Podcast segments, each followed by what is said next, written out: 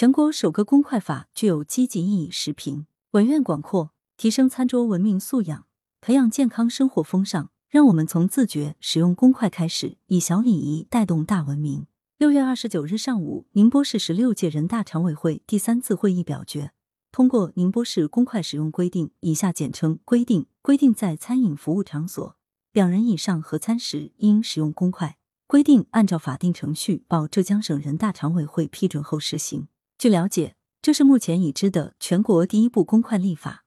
六月三十日，《宁波晚报》。从卫生与健康的角度来考虑，我们的身边向来都不缺少公筷的倡导者和践行者。但是，公筷的概念被大众所熟知，显然还是得益于近年来的新冠肺炎疫情防控。正是出于疫情防控的需要，在有关方面的倡导之下，公筷、公勺等才成为餐饮企业餐桌上的标配，也被视为餐饮文明的一部分。这当然是一件值得肯定的好事。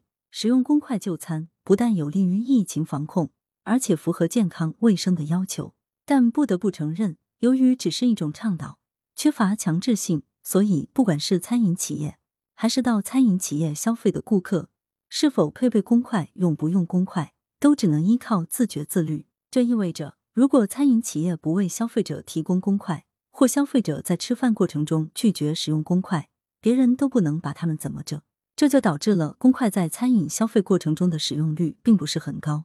随着全国首部地方性法规《公筷法》在宁波诞生，起码在宁波的餐饮服务场所使用公筷，将从一种文明自觉行为上升为法律规范。宁波市公筷使用规定不但明确了公筷、公勺等公用餐具的定义，而且明确指出，当消费者在饭店、酒楼、餐饮店、单位食堂等提供餐饮服务的场所，有两人以上合餐时，必须使用公筷。为了避免消费者享用公筷，但餐饮企业的服务者不提供公筷的情况，规定指出，餐饮服务提供者配备的公用筷子应当在颜色上区别于其他筷子，并标注“公筷”字样。餐饮服务提供者应当在餐饮服务场所醒目位置设置公筷使用提示，并引导合餐者使用公筷。餐饮服务提供者未按规定配备公筷的，由商务、文广旅游等行业主管部门责令改正，拒不改正的，处二十元以上二百元以下罚款。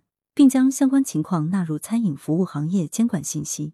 这意味着给消费者提供公筷并引导消费者使用，在以前是餐饮企业的自觉行为，但现在具有了强制性。如果落实情况不好，还可能会受到有关部门的处罚。虽然从顾客的角度来看，不使用公筷并不会给自己招致罚单，是全国首部公筷法的诞生，对于引导和鼓励公众接受公筷的理念，自觉使用公筷。还是具有积极的意义。一种文明习惯的养成，可能需要几年、几十年的时间。在这个过程中，如果能够从法律的角度入手予以助力，可能会加快文明习惯养成的速度。宁波市为使用公筷立法的做法，无疑具有积极的现实意义。羊城晚报时评投稿邮箱：wbsb@coop.com。来源：羊城晚报羊城派。